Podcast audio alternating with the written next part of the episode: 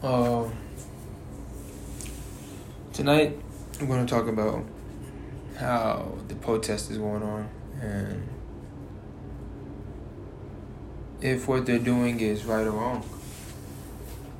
So, events happen, police brutality,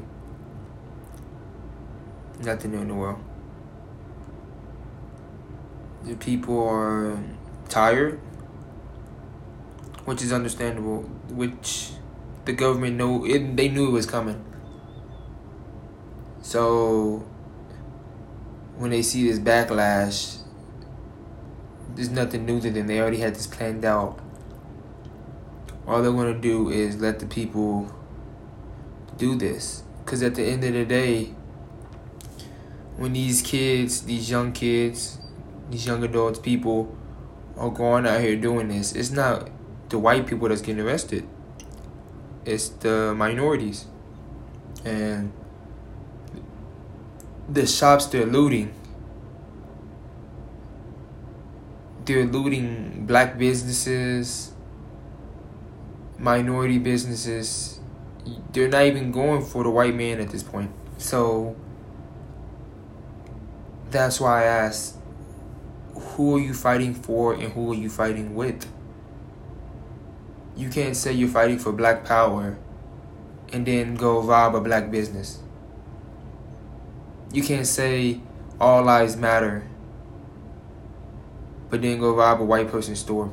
The white person that you robbed didn't do anything to you. Because at the end of the day, that white man, you have hatred of somebody else. It's not him. He hasn't did anything to you. He, he, he can be a racist. He cannot be a racist. You don't know because you're taking your anger out on him off of somebody else's actions. So, what does that make us at these times? That's what they try to use against us. It's not saying that you shouldn't feel this way, but for you to go out there and do a crime, it just gives them a way to say, oh, this is why we do this, because you do that. They're not going to understand how we feel. They're not minorities. So it's it's so great that these people are standing up and coming together, but we have to do it in the right way. I've seen a lot of disrespect towards Martin Luther King saying, "Oh, this is why we should try Malcolm X's way." If you see what happens when people loot, when people rob businesses, they talk down on us. It gives them a right to shoot rubber bullets at us, as they say in the in the in the law. They have the right to try to calm the peace down if it gets reckless, if it get a riot starts. They throw in tear gas, and we might cry for help, but at the end of the day, they're going to use the fact that we was looting these businesses. We were at we was in a reckless, and it was not righteous at the time of what we was doing. You was doing a crime. That's all they're to say. They're going to throw you in jail, and they're still to be living their life. So when these people are posting these videos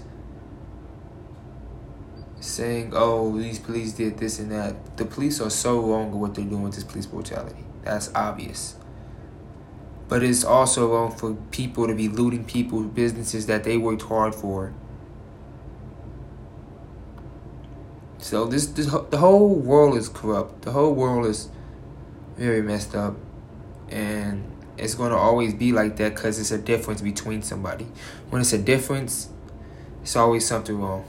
If we was all the same, this world would be boring. Nobody can be the same. Everybody has a difference. So there will always be a problem. But this was just a little time I had to just let my mind free. Tell you what I was thinking while I was on the toilet. That's the new segment, Toilet Talks with Dev. So until next time, adios, amigos.